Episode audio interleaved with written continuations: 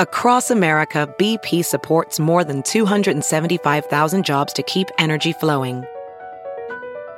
Jobs like building grid scale solar energy in Ohio and producing gas with fewer operational emissions in Texas. It's and, not or.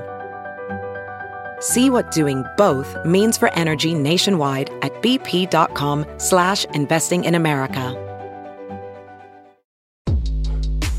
I'm hoping the Big Ten has to modify their system for us. It's probably like getting grade 10 sandpaper rubbed on your face every day. I mean, we say it all the time, whether, you know, there's two types of turds, you're a sinker or you're a floater, but you're still a turd, right? I mean, Um, we're, we're, we are about players and players playing the plays and not necessarily the plays. Welcome to the Varsity Club podcast. We are not in conference room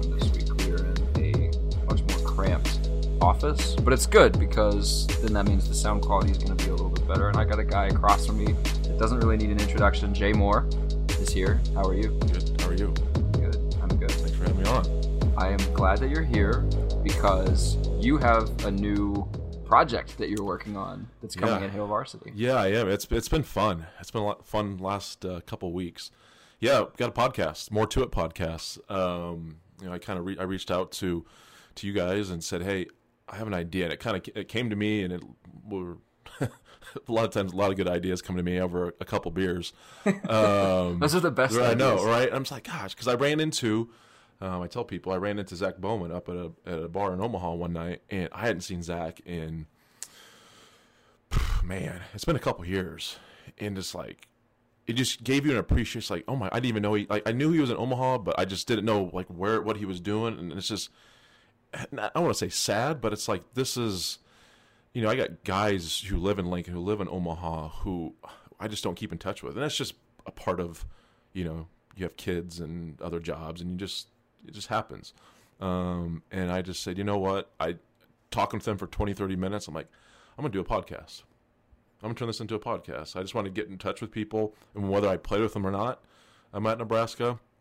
Um, I want to do it because I think people, the stories, the the all just the stuff you can get into, the fun things you can get into, um, just that you can do in a podcast. I think people would generally want to hear. So, um, pitched it to to Hail Varsity. Said, yeah, great. So it's been an awesome collaboration doing it so far. I can't wait for people to hear the content, um, hear the stories, hear the interviews, hear the fun stories, and hear the you know the the grind that you know we go through as ex NFL athletes and the business side of things that people might not realize, and just the stuff that um, you know you just you don't you, you see what happens on Sunday a lot or Saturdays, but what happens you know Monday, Tuesday, Wednesday, Thursday. So it's it's been fun. It's been a lot. It's a blast, and I just I'm looking forward to the guests that I have lined up coming up. Um, I'm excited, for, you know, people to hear the interviews that I've already, you know, have done. I think the most important question: Will this be conducted over beers at a bar?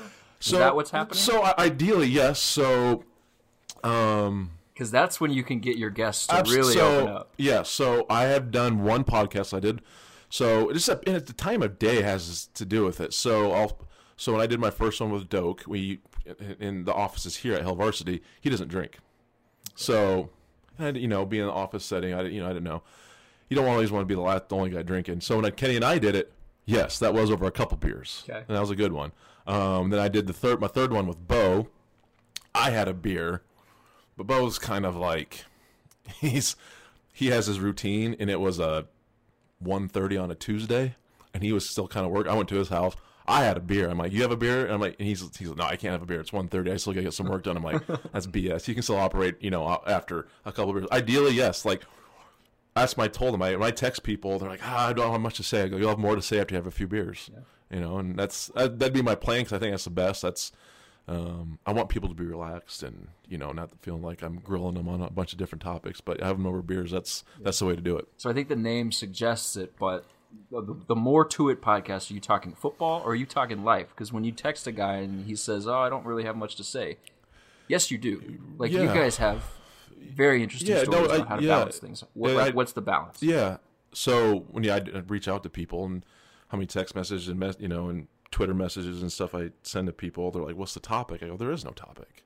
I go, "We're just gonna get on and and chit chat, talk stories, um, just see where it goes." I kind of can get a good feel um, for how the, where they're going and what they're thinking, and you know, kind of piggyback off the topics that they've already brought up.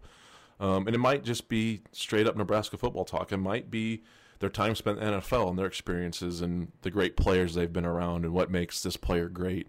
Um, it could be more serious. It could be really fun and goofy and, you know, busting each other up, you know, making fun of each other for 30, 40 minutes, whatever it may be. It could be a lot of talk, talk about golf. I love golf. Like, um, a lot of my former players, a lot of former teammates love golf. We could spend some time talking.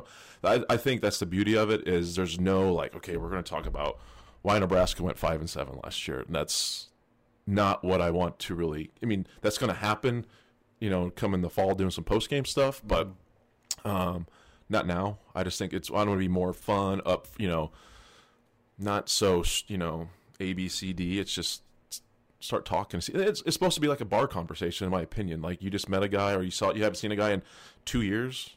Let's catch, Catch up. up. Yeah. You know, I think that's. I think people will enjoy that. Okay, so give me a more to it, Jay Moore golf story. Do you have a story locked and loaded? Well, we haven't. Uh, Doak and I talked a little golf. I, I didn't get a chance to to talk golf with Kenny because I know he enjoys golf, but I know he's re- rehabbing. Um, you know, I didn't have Bo's does Bo kind of got me into golf. Really? Um, a little bit, yeah. Well, Bo and so I didn't start playing golf until I got into college. And this is Bo Ruud. Bo Ruud, not yeah, yeah, not Bo, Pelini. not Bo Pelini. Yeah, sorry, Bo Ruud, bad dude, Bo Ruud, as I call him. Um, yeah, I didn't play golf until I got into to college, and um, me, Bo Ruud, and Stu Bradley, we were kind of like the three amigos. Like we were, that's who we hung out all the time. Uh, Bo grew up playing golf. Stu grew up playing golf, so they kind of got me on the golf course. That was terrible. They would kill me because they grew up playing, and I got addicted to it. So I, I, I partially blame Bo now for my addiction to the to the to the game of golf. But uh, no, Doak and I, Doak's I've played, and Doak loves golf. Um, he had a putting deal in his in his office down at the old South Stadium, um, in his room, and putt. And I've played I don't know how many rounds of golf with Doak. Um, I played some really good. Usually, I play pretty good with Doak. I don't know why. He has like a really calming demeanor for some reason. It's the way he talks. I always play play good with him, and um, I think the last, you know, I think we talked about it in the pod. You know, I think one of the last rounds I played with him, I shot like a 67 or something. He had his course that he belongs to, uh, or out at, at uh, Wild Horse in Gothenburg, where he's from. So, um, yeah, there's we can get into. I mean, depending who you know who comes on, if they are actually playing. But I mean, it could be it could be a lot of golf talk in some of these pods. How excited are you for Top Golf to open in Omaha? You know, You ever been there before? I have. I've been to the one in Arizona and uh, in oh, Phoenix, Scottsdale, whatever. Um, you know, it's it's not my jam. Really? You do not have to be good at golf to be good at Top Golf. Correct. Because I cannot hit a drive straight to save my life. No, But like me and my brother just get in there, we just try to whack it as hard as we can I- it's- towards the fence. it's like see, like I if I'm gonna go play golf, like I want to go to a course and play. So it'll be really good in Omaha in January, February, when it's I don't know how you know I can't imagine it, you know it's going to be five degrees outside. They're you know it's going to be open. I'll be interested to see what happens. Um, I'd rather just go actually play golf, but it's kind of like bowling for me. It's like yeah, I'll maybe go do it two three times a year, but it's fun because you get to sit around, you get to drink beer, eat food. It's quick. It's you know it doesn't take up four hours. You can do it. It's fun. Um, no, I'll, I'll, I'll I'll hit it up, but yeah, I'd much rather just go play golf. Yeah, there was one down the street from my parents' house in Oklahoma City that we went to all the time because it's open until like two a.m. or something like that, and they have heaters Mm-hmm. Right. in the the like the little bays that you're in, and so we'd go with a bunch of buddies, and that's actually what I'm doing like the morning of my wedding because we're not getting to the venue until like I think we get there at one p.m. So in the morning we're gonna go there and drink some beer. And, Nice. That's a good. That's a good call. I'm not. There was one. We got married here in Lincoln, but there was one here. I, that's what I would have done because we got married in March. Which is actually speaking of that. Now it's a good reminder. My anniversary is coming up, There you go. March 8th, and then uh, today's what the fifth. Uh, Everything yeah. recording. Yeah. So I got. That's what happens. You're married. welcome. Yeah. Thank you for reminding me. That's what happens when you've been married for 12 years, going on 12 years. Don't let your wife listen to this. Yeah. Right. Now she she probably won't hear it. You just tell her, "Oh no, I remember. I had this planned like a month in advance. We're good to go." Uh, That's whew, jeez. I put a reminder in my phone. So, um, spring ball is coming up. I, I, I, it would be a failure on my part if I did not ask you about Nebraska football with spring ball um, on the horizon. It starts up next Monday. Um, I, I think it's interesting because fans keep getting asked, and I actually asked the guys that I had on the podcast a week ago, like, what do you want to read right now? What do you want to hear about from the team? And the answer that I get so much is, I don't want to hear about culture, don't want to hear about how good the team is going to be or how good the offense can be. Like, when we when we open spring ball, what do you want to know? The truth, like call it how it is. Like I think that's kind of the frustrating. I don't say frustrating, but Do you think we haven't gotten that yet, or like what do you no, mean? I mean, there's always some sort of narrative. I think that they're trying to portray sometimes, Okay. and I think, you know what? Call yourselves a not a very good football team. We got to get better. They're four and eight and five and seven. They're not a very good football team right now. Um, they have to get better, and I think that's. Some people don't want to hear it, but I think that's healthy. I think being upfront and be like, you know what, we have struggled and we we have spent off season recognizing where we have to get better, and that's and then starting from day one, we've you know highlighted these four things we have to do, and this is what our focus focuses on for spring ball is we're going to get better at these four things so we can be you know, let's be honest, they should have been seven and five last year. There's no reason why they should not have been seven and five at worst last year, but they're not. They didn't. They didn't execute well enough, um, and then they're they're a five and seven football team. So, yeah, just yeah, I don't want to. You know, they you'll, we're going to get yeah the, the the right amount of work was put in the off season. Yes, the work you're going to, but it's like you know things have to get done for us to get better. I just want to be able just to call it like it is, and Yeah. you know that's that's all I want to hear. It's the statement that we had the best Wednesday practice we've ever had. That's Right. what I don't want to hear. Right. Yeah. It's like, come on. You know, I, I get it. Like, you want to, you have a job to portray um, positive attitude. I, I, I get that, but sometimes it's like, okay, you know. But I think it's, I just, again, it's just, I think it's just healthy for everyone just to call it and just be like, you know what? You know, we've hit, we hit the refresh button, the re, I don't say restart because you're not re, it's not like you're installing anything new offensively, defensively, but we've identified these areas and we are hitting them at hundred miles an hour. So we don't, you know, we can punch the ball in from two yards against Purdue. We can hang on to a 17 point lead, second half lead going, you know, we can execute better in the in the red zone, you know, um, things like that. It's just, I just want to, you know, I think it's good to be transparent sometimes, and because you you do kind of, you want to sh- shelter not shelter, but just kind of Protect kids it a little bit. bit, a little bit. But you know what? They're they're big kids. They can handle it. I think sometimes they got to understand, like, yeah, we we got to get better because this isn't this isn't the standard around here. I mean, it's never should be the standard. So calling it, calling it like you see it is, I think, is is more than healthy and what should be said. Yeah, now that you got me thinking about it, I'm thinking back to uh, I don't remember what pre- it was like week seven or week eight or something like that. Matt Farniok comes to the podium and says, "Look, the snapping has to be better. Like I'm not going to beat around the bush. We have to have on target snaps." And I, I remember at the time I was like, "Ooh." You like throwing your teammate under the bus a little bit there. This is new. We've never heard this before. It was a lot of like, oh, they're working and he's putting in the right amount of work. It's just not happening on game day.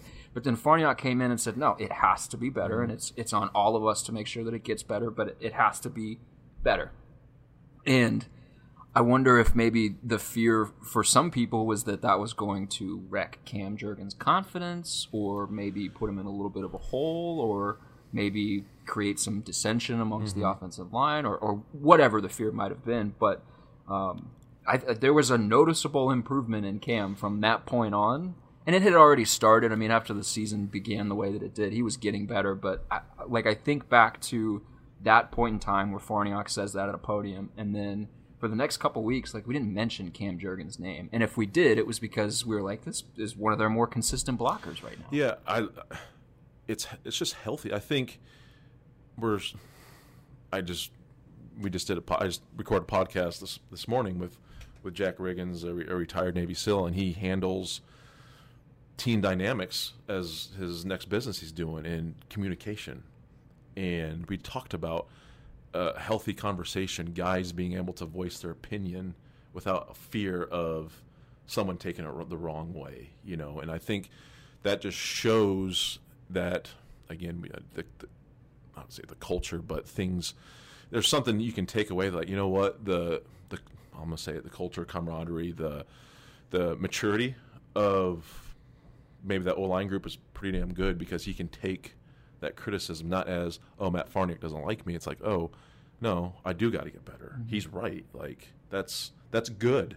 That's that's that's good, and that's what you need because it- again, naturally acts like oh my gosh, Cam's going to take it the wrong way. Yeah. And that's just that's kind of what we deal with nowadays. Is someone's always taking offense to something, right? It's like no, Matt cares and wants you to play better. You should care and want to play better. Go get better.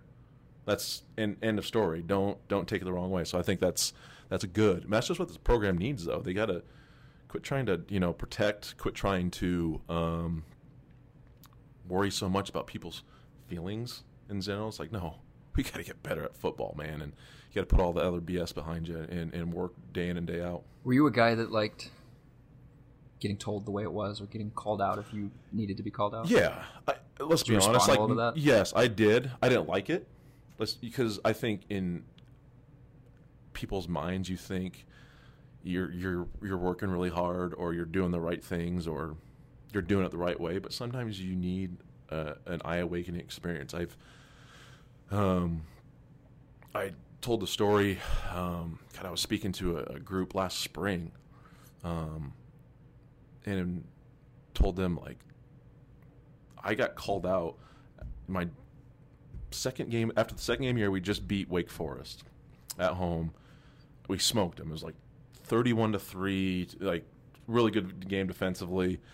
I'm feeling pretty good about myself, you know, as a team wise. But I remember Coach Cosgrove from the on came in and he he had never done this before. He sat me down and he goes, "Is something wrong?"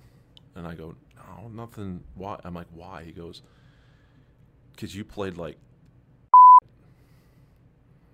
After thirty-one to three win. yeah, yeah." I'm like, "Huh?" He's like, "Yeah, you sucked.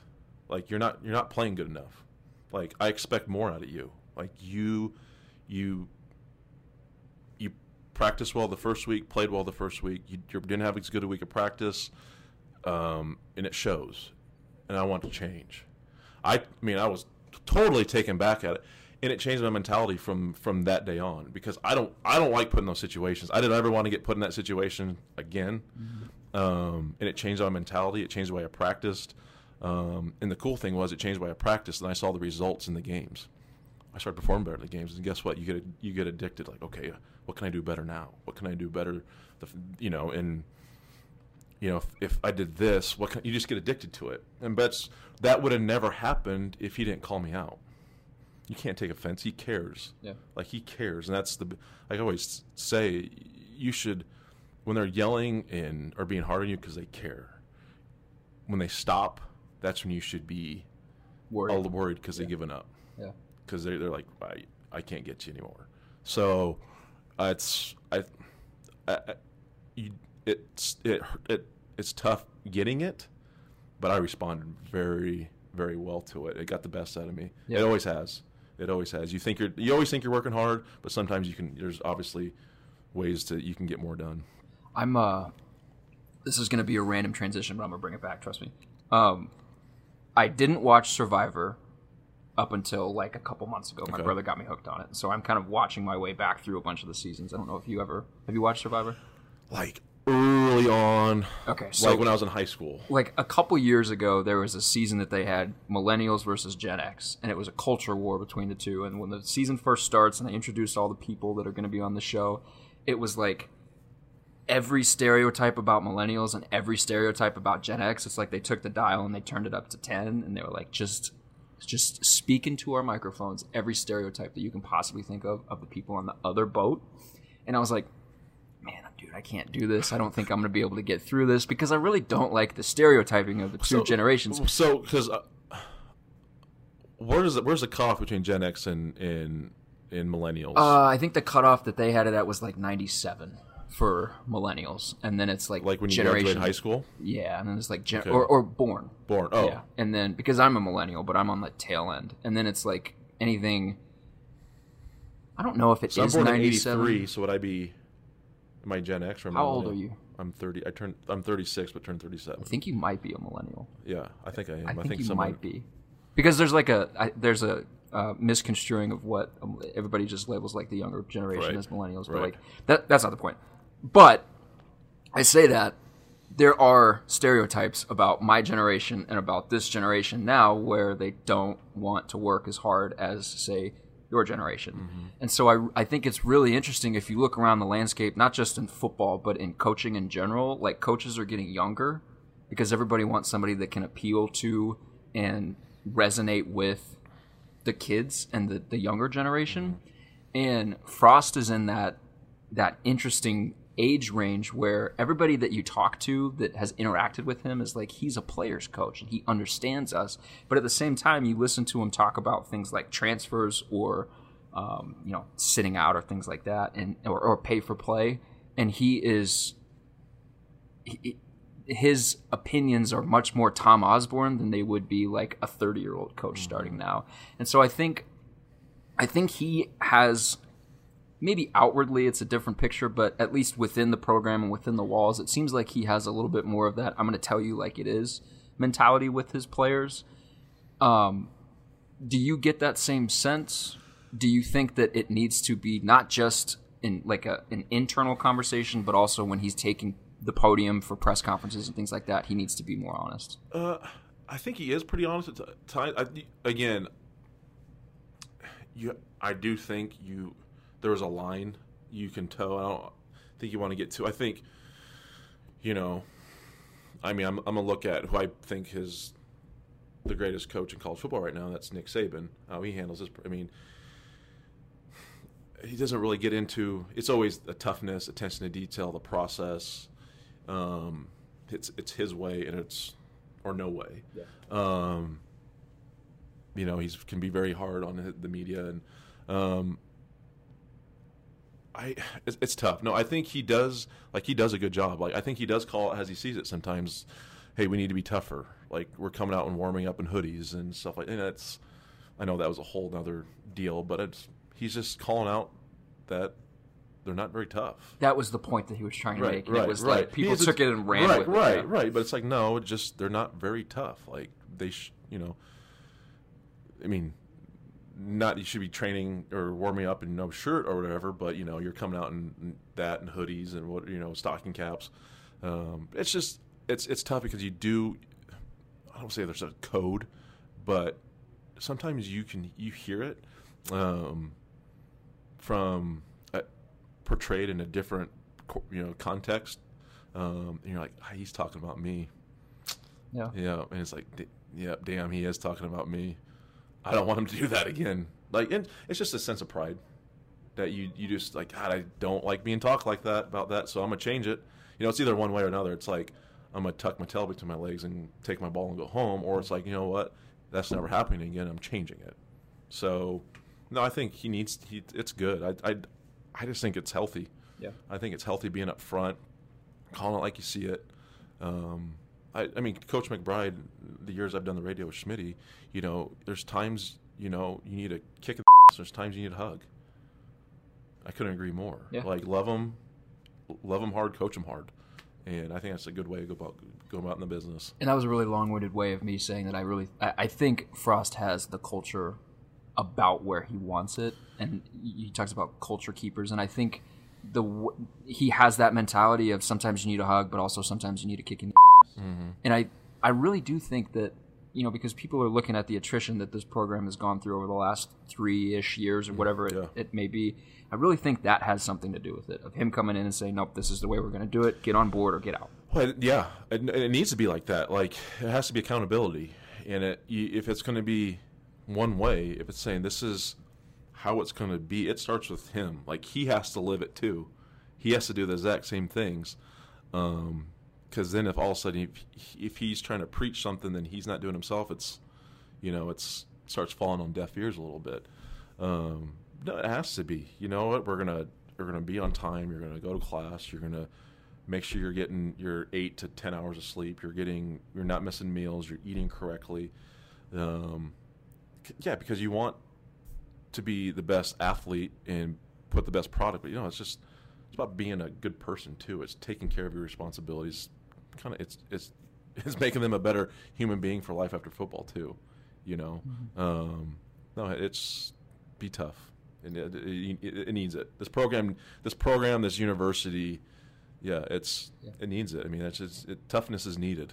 And to tie it back to to this particular spring session, um, I think it'll be really interesting to see how they come out and, and what's said about the team throughout the spring and then the summer and into fall camp. Because now, you know, we've got two or three years for these guys in Zach Duval's weight room, and if you look at the the construction of the roster and the way the class breakdown is right now, they have very few, if any, guys from the 2016 class that would be redshirt seniors in this. Mm-hmm. And that 2017 class has just been decimated by transfers or, or guys not really making an impact. So most of the guys on the team right now, not to say that they are Frost's guys, so he should be winning with them, but more the point is most of the guys on the team right now got here when he was saying this is the way it's going to be, and it wasn't one of those situations where they were in one culture or one kind of locker room or one kind of meeting room and then it mm-hmm. changed suddenly and they had to adapt to it. This is all that some of these guys have ever known. And for a lot of the guys on the team that are leaders, this is all they've known. So this should be,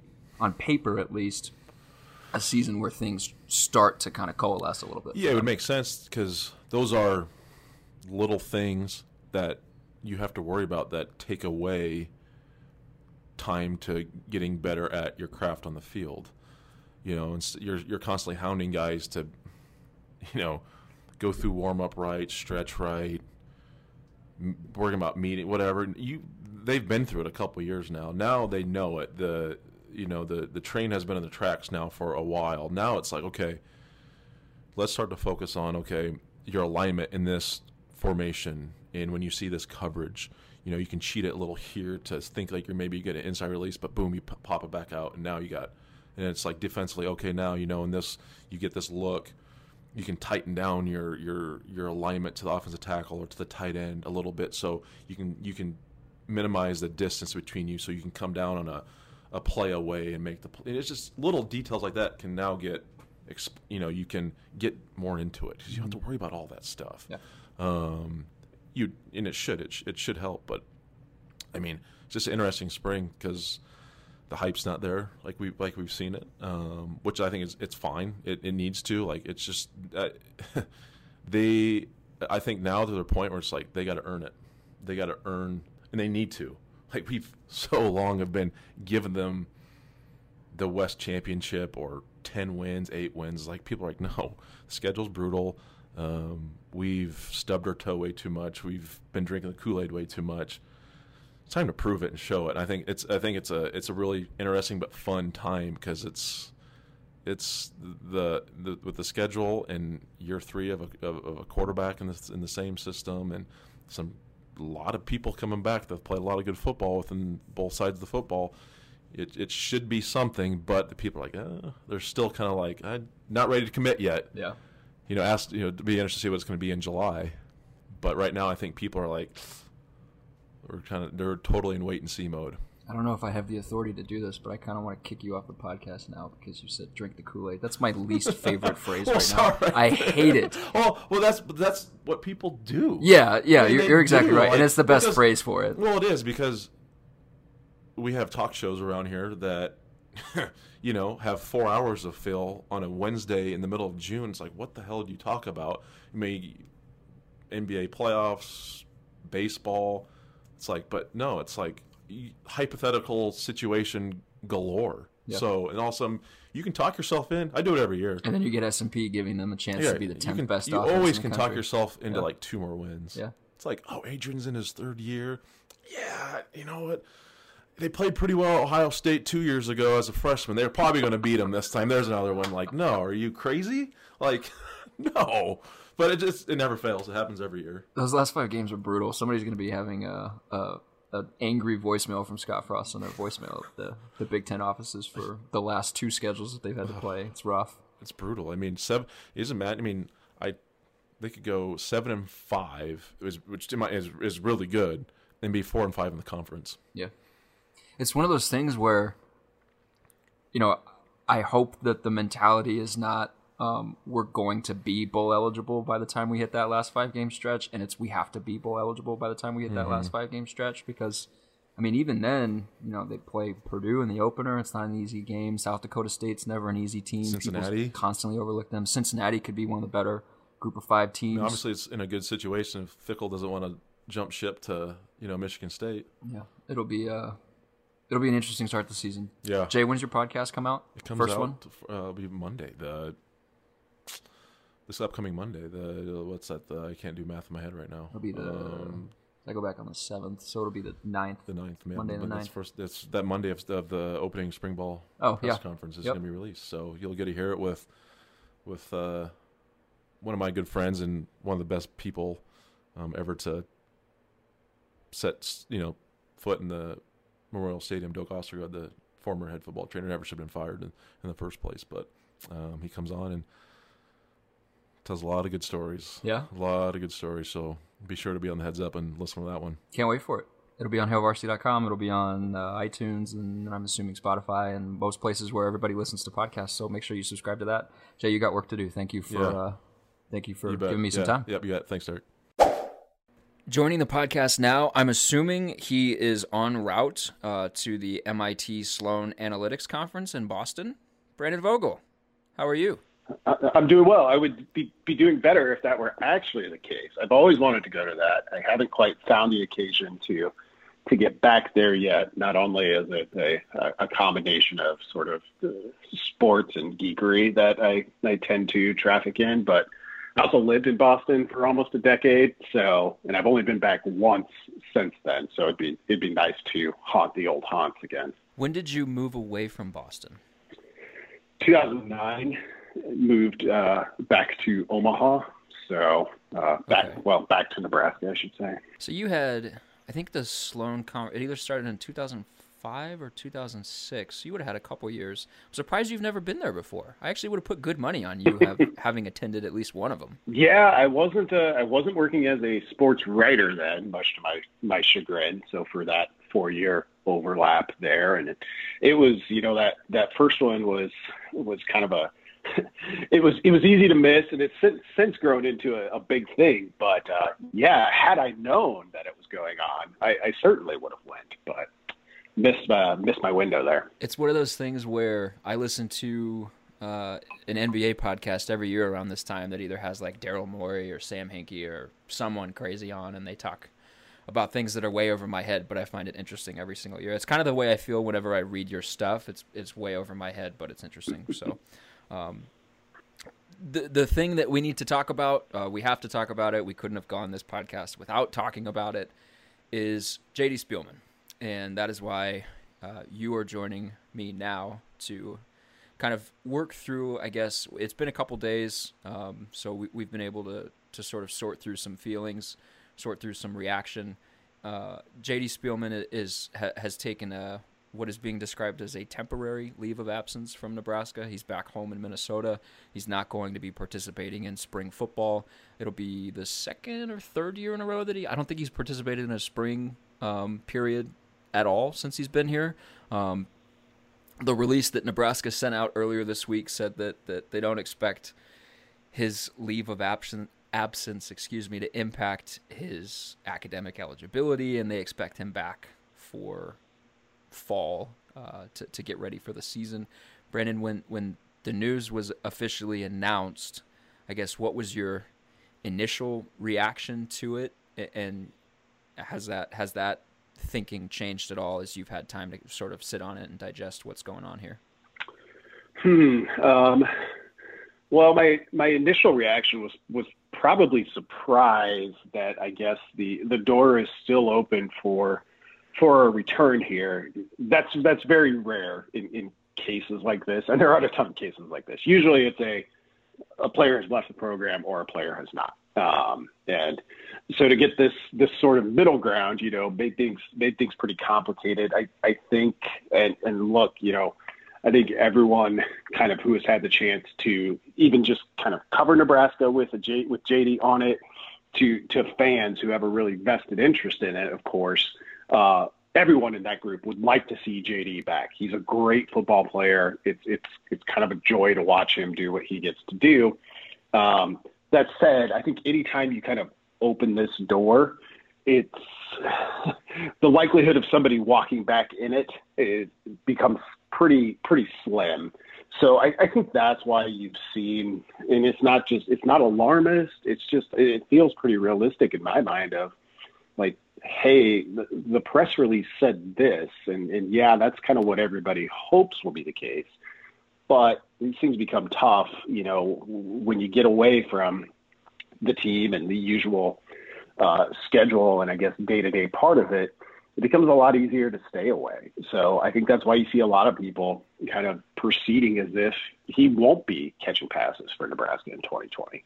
We don't want to get into his academics. I think that's too personal, but there's obviously stuff going on behind the scenes with him that that kind of um, I guess set this whole process in motion for him. But you know, like you said, if he if he was staying in Nebraska and was just away from the team, um, but still around the team, I guess, or or around the university, I, I, think that would be one thing. But I think it's the fact that, like you said, he's not even in the same state. He's he's at home. Um, it it things can always change, but at least the way I see it, it, it would be hard to see him coming back into the picture uh, if that is the case, if he is completely out of the picture, Nebraska has lost uh, probably one of its most productive players in the entire team, just in, in terms of what he's done over his three years. He's the first receiver in program history to have three 800 yard receiving seasons.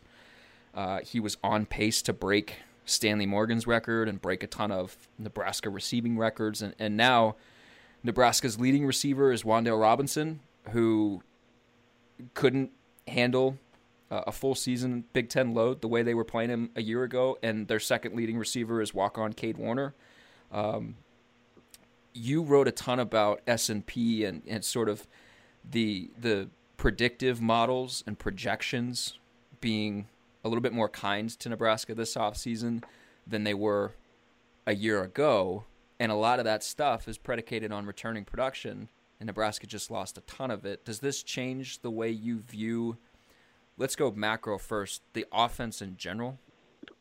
Yeah, I think it has to. Um, I think to to ignore that is is wishful thinking thinking to to a degree. Um, so SP plus with JD in the fold had Nebraska at 92% returning production on offense, which was second nationally and, and what that gets you. And this was a, a large part of the reason that Nebraska showed up in some of those early top 25s is because an offense in that position doesn't just tend to improve, it tends to improve by a lot.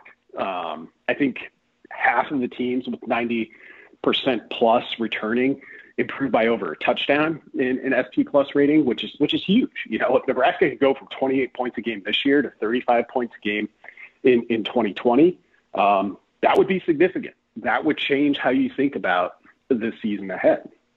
It doesn't mean that Nebraska can't do that anyway.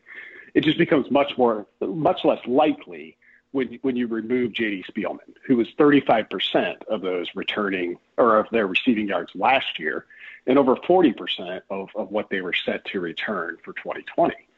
So, I mean, that's that's the impact. And you know, I don't know the secret recipe that that goes into SP Plus totally, but just kind of looking at a proportional decrease, you know, I estimated it, and this is my number based on Bill Connelly's SP Plus ratings, uh, not his own, but I think it could be worth up to a, a, a half win for Nebraska when you start estimating their win total. And if that doesn't sound like a lot, uh, it's not for a program like Alabama, you know, then you're talking about 11 and a half or 11 as kind of their over under.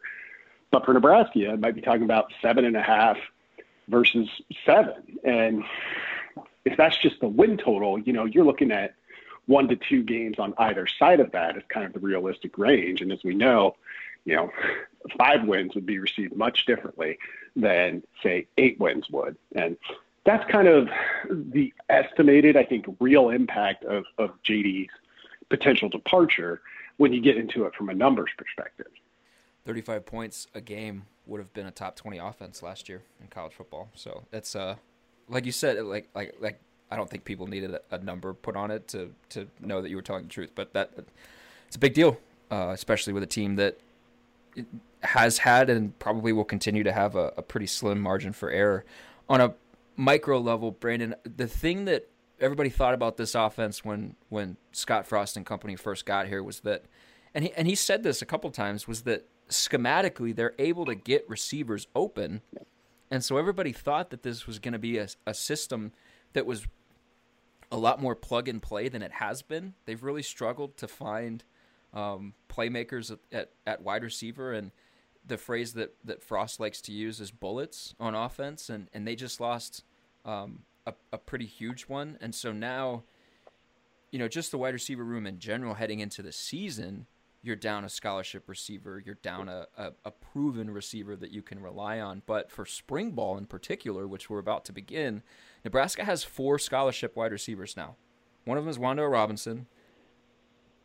The other two, well, the other three are freshmen. Two of them redshirt freshmen who did not play a year ago. Jamie Nance and Demariyon Houston. Jamie Nance played one game. I don't think Demariyon Houston got into a game. And then the fourth is a, a, true freshman early enrollee who, by all accounts, has been doing pretty well, but he's still a true freshman in Alante Brown. Are you concerned at all about the wide receiver room? One and number two, do you expect them to be active in the transfer market? Yeah, I, I am concerned. I mean, they weren't where they wanted to be uh, when this coaching staff showed up in terms of wide receiver numbers, and despite their best efforts through the first two recruiting classes, they still haven't gotten there because of so much attrition with that position in particular. Um, you know, so this, so you end up with 2020 class, which has five wide receivers in it. Uh, only one of who is, is available this spring. Um, and, you know, as we know with any recruiting class, for guys, you're, you're always kind of waiting until they officially get there to officially be there, uh, for lack of a better term.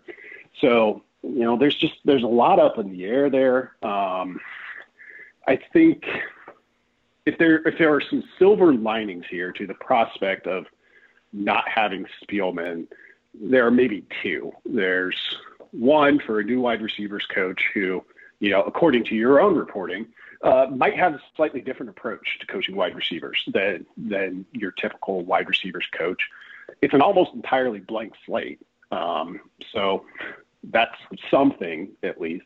The other one might be, you know, JD because he was so good. I, I felt like some throws got forced to him at times last year. Um, with this, you, you, don't have it, and it makes the spring really pivotal, pivotal, pivotal. Excuse me. Um, in terms of developing that trust among a group of guys that's that's pretty young, and then oh by the way, you're going to double that group. But that's out there too as a possible potential outcome. I think you could see the ball spread around a little bit more. Um, and, and, it might be a case of letting the offense work a little bit more for the quarterback than, than has been the case at times during the past. That said, if you're Matt Lubick and you asked him right now, would you rather have JD Spielman available or not? Uh, he would say yes. So, you know, neither of those, even in combination, outweigh the, the potential departure of, of JD, but there are some things that, you know, A, if they break Nebraska's way, but the depth, like that's that's a big, big piece of it and, and a pretty big hit. It is interesting though, and and I don't want this to sound like, you know, ragging on JD Spielman or whatever, because I know he was well liked and, and he was liked by his teammates and he was by most accounts a, a good presence in the locker room. But I, I just wondered especially as the season went on last year. I wonder what the, the leadership quality was there because he was one of the elder statesmen of the offense, and he was um, probably, you know, n- not fair to him, but I mean, he was going to be compared to Stanley Morgan in the sense of, of what Stanley did off the field and what Stanley did for the wide receiver room, just because he was that next guy and he was so close with Stanley. And and I just wonder if not addition by subtraction, but I wonder what the value is of, like you said, Matt Lubick coming in and there just being a clean slate for the wide receiver room of, guys being able to um, get reps. Like I think Chris Hickman is going to get some looks. Uh, I think you know a guy like Demariyon Houston now gets more more of an opportunity. Well, I mean this is not you know a hot takey. He's going to get more of an opportunity with JD Spielman out of the picture than he would have with JD in the picture. Uh, the, the guys are just going to have a little bit more freedom to go out and and make plays. And I just wonder if uh, there's value to Lubick being able to come in and not have a guy that is was going to be a senior and was going to be kind of set in his ways, so to speak, right or wrong. Um, but he can really get that group behaving the way that he wants them to behave, and he can get that group doing the things he wants them to do, and and and, and that I mean that's the benefit of having young guys is is you can teach them how to do things instead of having to reteach older guys, you know, the your way of doing things. I just wonder, like, do you get what I'm saying? I, I wonder if there's value to that for Matt Lubick when he when he really kind of gets into this and starts to to work with the wide receivers. Oh, I, I, I think there could be, um, and, and I think you know we see this all the time with football in terms of coaches and teams trying to kind of construct an us against them source of motivation um, or you know some sort of hurdle that they collectively have to overcome. The you know it's the nobody believed in us principle but with four scholarship wide receivers, yeah, you can get that entire group together, walk-ons included this spring, and say like, all right, guys, like this is us, this is what we got. Um, and if you if you believe the, you listen to the numbers or you listen to the talk out there, like we they don't we don't know, nobody knows anything about us. So let's go out and kind of prove everybody wrong. I think that can be I think that can be powerful. Um, the, the the leadership part of it you're looking for somebody to kind of man that role. Um, and we don't know what goes on in, in the room most of the time. We know that JD's pretty self-contained. Um, his, all of the players seem to really like him. They say he opens up a lot more kind of behind those closed doors, but he was never someone who was out there talking about about that kind of role. So, you know, even though he was going to be a senior, it was tough to say, well, he's the he's the leader of that group. So I think I think there's something to that. It just kind of underscores that hey, there's there's a lot of opportunity here, and we need you guys to to be good and to kind of advance, you know, accelerate your timeline here because there's there's there's no no time to wait now. So I think all of those things can be real for Nebraska. You know, to kind of take it back to a numbers perspective, you just can't really model that stuff and predict it. So you look at it from a, hey, you just lost a guy who's never had fewer than 800 yards receiving in a season, which which really might be the most impressive thing about Spielman. Not just that he was good, but you see guys who are good early in their college careers, and then maybe they become the guy, and defenses start to focus on them, and they're they'll take a dip a little bit in terms of their numbers. JD never had that. You know, he had Stanley those first two years. This year, he had to be the focal point for a very young receiver group then. And he had his best yards in terms or best year in terms of yards yet. So that's a pretty strong testament to to what he was able to do. Yeah, and, and, he, and he had his best game, I think, of his career against Illinois when he had 160 yards and he kept going over the middle and kept getting blown up and uh, kept getting back up and yeah. going back over the middle. So they'll miss that. I, one one interesting kind of subplot I think that this creates is in the fall or in the summer when Omar Manning gets here. I don't think there was much pressure on Omar Manning. Uh, everybody expected him to be good, but I don't think there was going to be pressure on him because they had JD and because they had Wan'Dale. It was one of those situations where, you know, most people, myself included, just thought he can slot in and, and yeah. kind of do whatever, and it's not they they would need something from him, but they wouldn't need a lot from him, I guess, to to continue to improve. But now, if JD's out of the picture, I do wonder if if the pressure that goes on Omar Manning's shoulders becomes an issue. It, it certainly could be, and I think that gets shared a little bit with everybody left remaining in that room. So JD had 900 yards, almost 900 yards last year. You say, okay, well, you're only going to get 700 of that back because JD was just good enough to get the remaining 200 on his own. That 700 is going to go to other guys. But now, instead of, like you said, the expectation that was that Omar Manning probably has a great chance to start right away. Now he almost not just has to just start, but he has to be effective. Um, Xavier Betts, same sort of same sort of deal. I, you look at a guy like Cade Warner as as a walk on, and and the guy who's played receiver the most at Nebraska so far. It kind of shifts a little of that weight onto him too. So I mean, that's really the big thing is you just you lose a lot of ability to be patient with some guys, and with a young group, um, if they show they're up to it, no problem. If but if they are like most young groups groups are, a little bit of a mixed bag, well, it's, it becomes something you got to work around a little bit. Brandon, wide receivers included in this. If you want them to be included in it, uh, wide receiver aside, if if that's the route that you want to go, what are you looking forward to the most with spring ball? What do you what are you uh, most anticipating? Yeah, it's it's weird because with this, it almost for me it almost shifts entirely to defense. Um, minus, you know, quarterback will be kind of interesting to just see what the the day in and day out horse race nature of that is, if there is any sort of hint of that, um, which I think there probably will be because no one's going to want to give anything away. It'll be all guys are doing good, et cetera, et cetera. But you look at running back, very similar to last year. You got Dedrick Mills there, but he's a relatively known quantity. I guess so. A lot of the spotlight flies falls to Rahmir Johnson. Let's see what he can do. And then you're waiting for guys to show up again in the summer, much like last year. So I don't know how much we'll learn about that.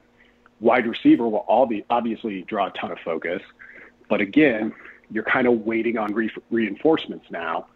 So for me, I look at the secondary, which you know has a bunch of guys where if you had to pencil in starters right now, you could do it pretty easily.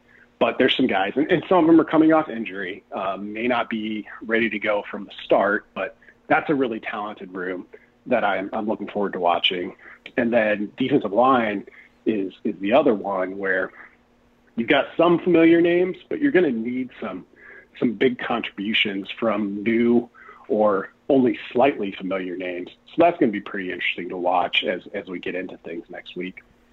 It'll be a uh, a, a spring ball not lacking in storylines. I think so. I appreciate you and the rest of our Hail Varsity crew letting me go sit on a beach while you guys try to tackle that. yeah, uh, that's that's that's a one-time only offer, Derek. So so I hope you're you're sure about what's uh, what's going to happen for you in the next week or so, and uh, we are we are all very happy for you and Alex. So I, I'm actually planning on this being a yearly thing. So I'll just break that news to you now. Like the first week of spring ball, I'm just gonna go to Hawaii. Like, okay. I, I think that that's gonna be the path that we take. with with your soon-to-be wife, or Yes. is that well, because TBD? Okay, okay, yeah, yeah. Don't get me in trouble now, because this will be uh, the first time that I've ever been to a beach, and so it is 100% going to ruin beaches. So I think the only beach that we will be able to go to from this point forward is Hawaii, and that will be uh, the excuse that I tell myself uh, when you know the payment comes due. There you go. Now, you, you, you're right. You're starting near the top of, of the beach experiences. I believe. I've never been to Hawaii, but um, it'll be it'll be tough to match up from there. Alex is very excited about it because whenever she asks me like where I would want to go vacation, I always tell her, "Let's go to Chicago," and she never wants to just go sit in the cold or sit in a in a you know city that has stressful beyond belief traffic with people honking at you everywhere and she would rather go sit on a beach and every time I'm like let's go to Chicago now she said now that we've we will have been to a beach I hope that you will diversify your uh, goals when it comes to, to vacationing. So we'll see how that goes. Brandon, you've probably got work to do. Thank you for giving some time. Get yourself out to the Sloan conference, and uh, we will talk to you soon. Okay. Talk to you later. That's it for this week. We'll be back next week with another podcast. Keep reading HailVarsity.com in the meantime. Thanks, guys.